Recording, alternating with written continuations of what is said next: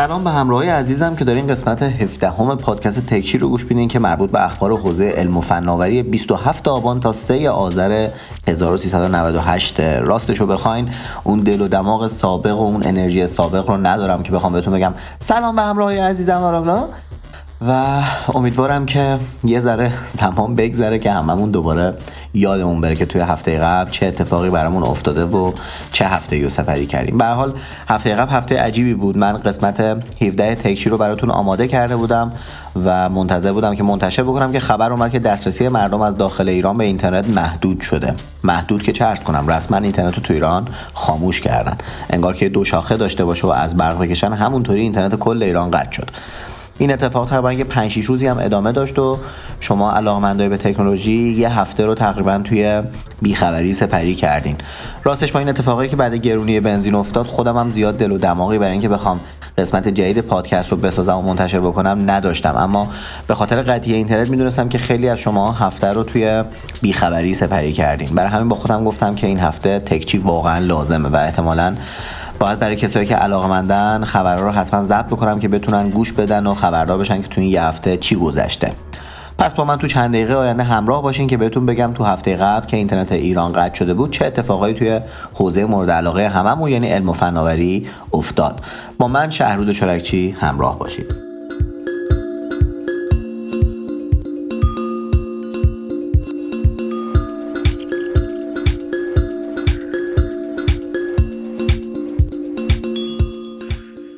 اول هفته بعد از افزایش قیمت بنزین اسنپ اعلام کرد که یه مبلغی رو به حساب راننده هاش واریز می‌کنه که کمک هزینه باشه براشون و بتونن تو هزینه بنزینشون ازش استفاده کنن. با این کار سعیشون این بود که کرایه هم افزایش پیدا نکنه. این مبلغ فقط به راننده هایی تعلق می‌گیره که بیش از سه ماه توی اسنپ فعالیت کردن و فعالیتشون هم جدیه یعنی روزی بیشتر از 50 کیلومتر با ماشین حرکت داشتن. یه واکنش حرفه‌ای و خوب از سمت اسنپ توی مواجهه با مشکلی که برای راننده ها پیش اومده بود. از طرف دیگه هم تفسیر گفتش که یک سوم از کمیسیون خودش رو از راننده ها نمی‌گیره که گرانی بنزین رو براشون یه مقداری جبران کنه. یعنی کمیسیون تپسی که تا الان 15 درصد بود به 10 درصد کاهش یافت. آفرین واقعا دمشون گرم. از سود شرکت کم کردن که راننده ها حمایت بشن. یه فرهنگی که کمتر توی شرکت رو توی ایران می‌دیدیم و داره کم کم جا میفته واقعا باید بگم که دمشون گرم.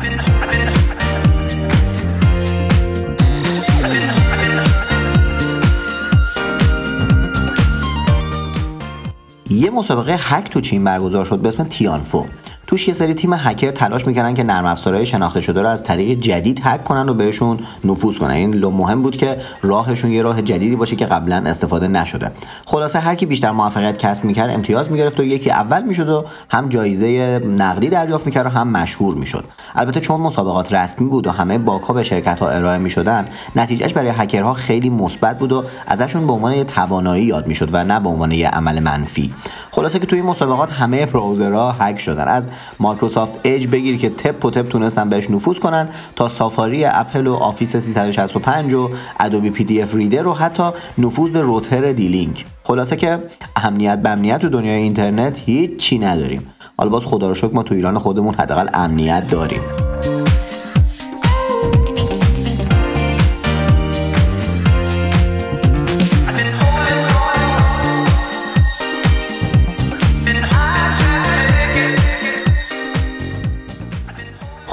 مگه میشه تکچی داشته باشم و خبر از گلکسی فولد نداشته باشیم؟ نه والا.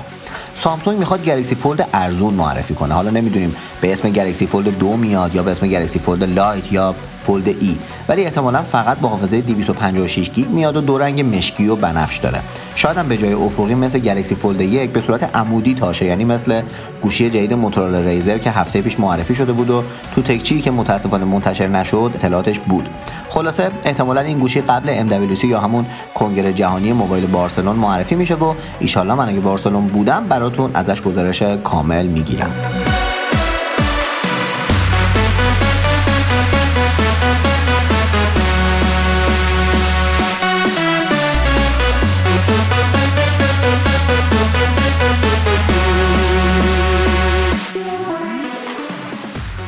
استاد گیتس بیل گیتس. دوباره برگشتن به صدر جدول پولدارترین انسانهای جهان. ایشون یه مدت رفته بودن دوم و صاحب آمازون آقای جف بزوس رفته بودن صدر که آقای گیتس با تمرینای سخت و فشرده که کردن تونستن صدر جدول از آقای بزوس پس بگیرن.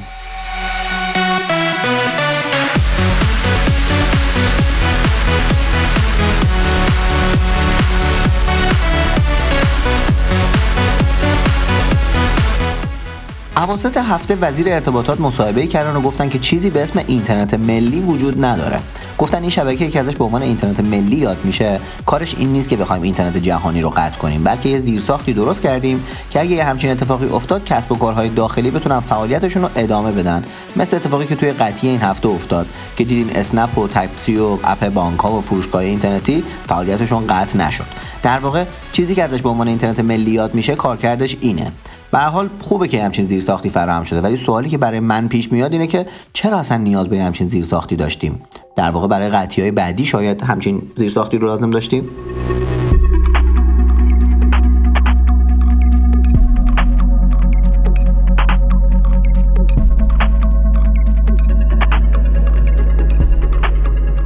یه دعوتنامه هم این هفته ارسال شد که نشون میده اپل تا قبل از پایان سال 2019 یه مراسم داره.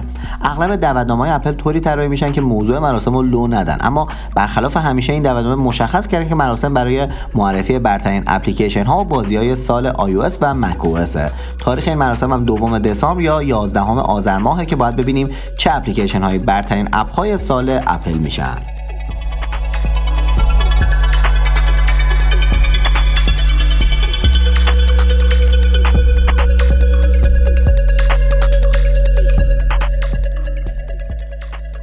این هفته یه معرفی هم داشتیم. البته یه معرفی نچندان مهم. از ریلمی.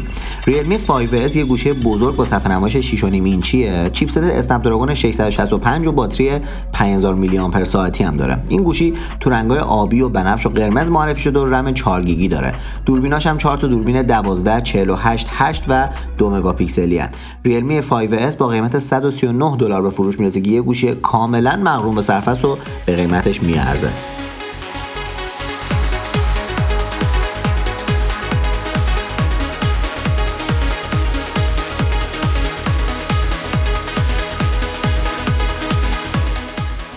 بازم یه خبر درباره بنزین و البته مرتبط با تکنولوژی. دیجیکالا یه بیانیه داده و گفته که نمی‌ذاره کالایی که توی این سایت به فروش می‌رسن به خاطر افزایش قیمت بنزین گرونشن. اعلام شده که تونستن ثبات قیمت برای یک و هفت دهم میلیون کالایی که روی سایت هست رو تضمین کنن و البته در مورد 4700 کالا هم کاهش قیمت داشته باشن که بیشترشون کالاهای سوپرمارکتی بوده. ضمن اینکه کالایی که مربوط به سایر فروشندگان هستن هم توسط دیجیکالا کنترل شدن و کسایی که افزایش قیمت غیر منطقی داشتن جلوی فروششون گرفته شده که حدود 83 هزار قلم کالا بوده. و البته در مورد ارسال رایگان سفارش های بیشتر از 150 هزار تومان هم گفتن که این ارسال هنوز هم وجود داره و این قانون برقراره و برای سفارش های کمتر از 150 هزار تومان هم افزایش قیمتی برای ارسال ندارن. اینم نقش دیجیکالا توی کنترل تورم. دمشون گرم.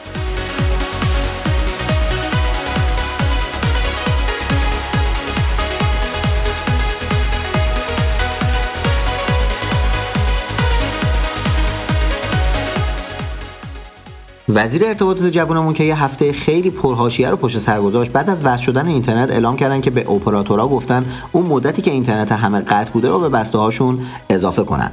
بعدم برای اینترنت موبایل یه کد اعلام کردن که یک گیگ اینترنت مجانی میده. ستاره 98 مربع. اما خب سوالم اینه که اگه می‌خواین یک گیگ اینترنت بدین دیگه چرا براش کد می‌ذارین؟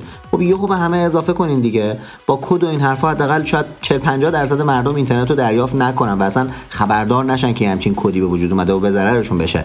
اگه می‌خواین لطف کنین درست حسابی لطف کنین دیگه. به همه یهو یک گیگو اضافه کنین.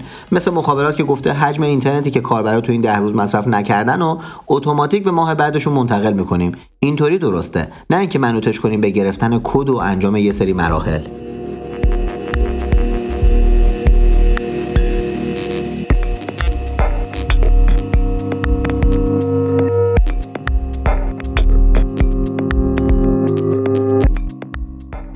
خبر خفن این هفته مربوط میشه به کمپانی تسلا. کمپانی آقای ایلان ماسک که هر کاری که دلش می‌خواد می‌کنه و هر چی دوست داره می‌سازه.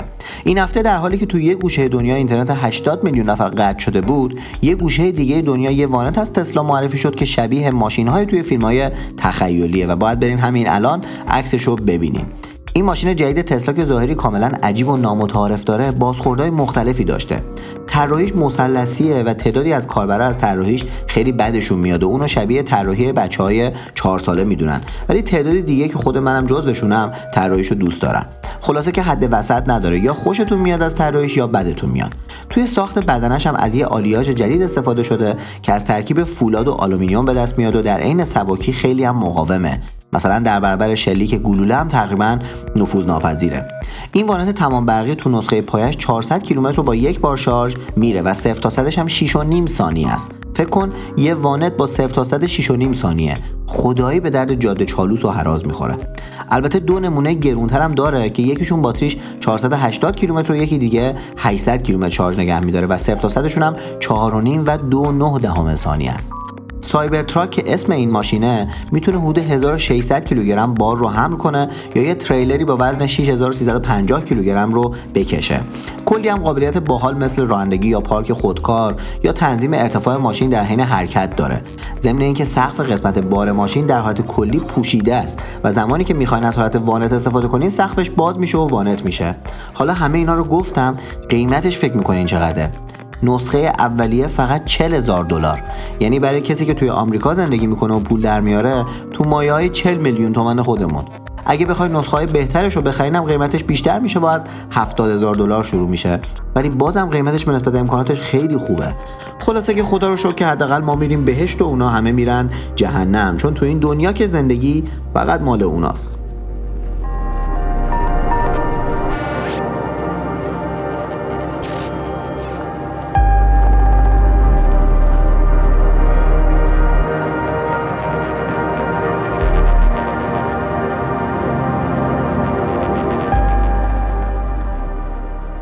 این هفته دولت آمریکا به درخواست مایکروسافت برای فروش نرم افزار به هواوی جواب مثبت داد. از یه طرف خودشون تحریم می‌کنن هواوی و از طرف دیگه به شرکت ها اجازه میدن که به هواوی نرم افزار بفروشن و پول وارد آمریکا کنن. خلاصه که آمریکا همه تصمیماش بر اساس منافعشه و تو این مورد هم داره خیلی رندانه بازی می‌کنه. ولی به نظر میاد تحریم های هواوی کم کم کم رنگ شن مخصوصا که معافیتشون از تحریما فعلا سه ماه دیگه هم تمدید شده و هی دارن شروعش رو عقب میندازن.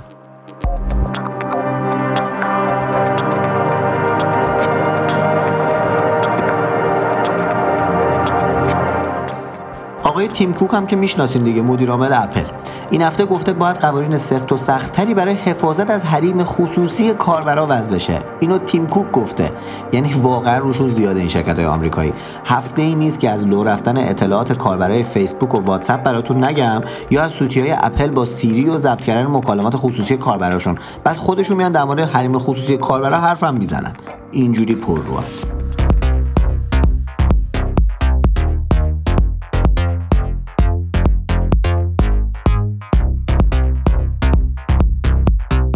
عنوان آخرین خبر هم آمریکا آخرای هفته اعلام کرد که آقای محمد جواد آذری جهرومی وزیر جوان ارتباطات و فناوری اطلاعات ایران رو هم تو لیست تحریماش قرار داده. دلیلش هم نقش ایشون در سانسور اینترنتی در ایران اعلام کردن. اتفاقا تو همین هفته هم آقای جان بولتون که مشاور امنیت ملی آمریکا بود و از شغلش استفاده داده بود اعلام کرد که کاخ سفید دسترسیش به توییتر رو قطع کرده بوده که نکنه ایشون بیاد و یه چیزایی بر علیه کاخ سفید توییت کنه. ببینین کی دنبال منافع ملت ایران همین آمریکا. خلاصه که به هیچ کس توی این دنیا نمیشه اعتماد کرد. هر کسی به فکر منافع خودشه. فقط خودمونیم که می‌تونیم به داد خودمون برسیم.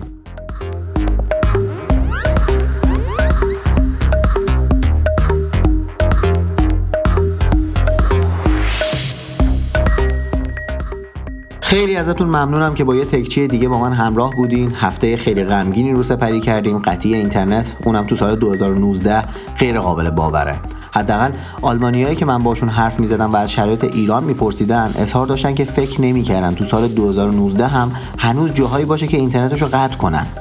به حال این هفته برای من یه درس مهم داشت که اگه قصد دارم توی ایران فعالیتی بر پایه اینترنت بکنم حتما یه فعالیت کناری هم براش داشته باشم. چون دیدیم که اینترنت می‌تونه یهو قطع بشه و فعالیت کسب و کارهای نوپا مختل شه. امیدوارم این هفته به سلبریتی ها و شاخهای مجازی توی اینستاگرام هم یه تلنگر جدی خورده باشه که به فکر زندگی حقیقیشون هم بیفتن. که اینستاگرام می‌تونه تو یه شب به صبح فیلتر شه و همه فالوورهای میلیونی و درآمدهای میلیونیشون از تبلیغات رو یهو از دست بدن. من که پرم از ناامیدی. شما رو نمی‌دونم ولی از هیچ طریقی امیدی به بهبود ندارم. ببخشید یه ذره قرقر کردم دیگه. این تکچی تنها جاییه که تونستم یکم دلمو خالی کنم. مرسی که هستین. دم همتون گرم. مراقب خودتون باشین. تا تکچی بعدی و هفته بعد خدا نگهدار همتون.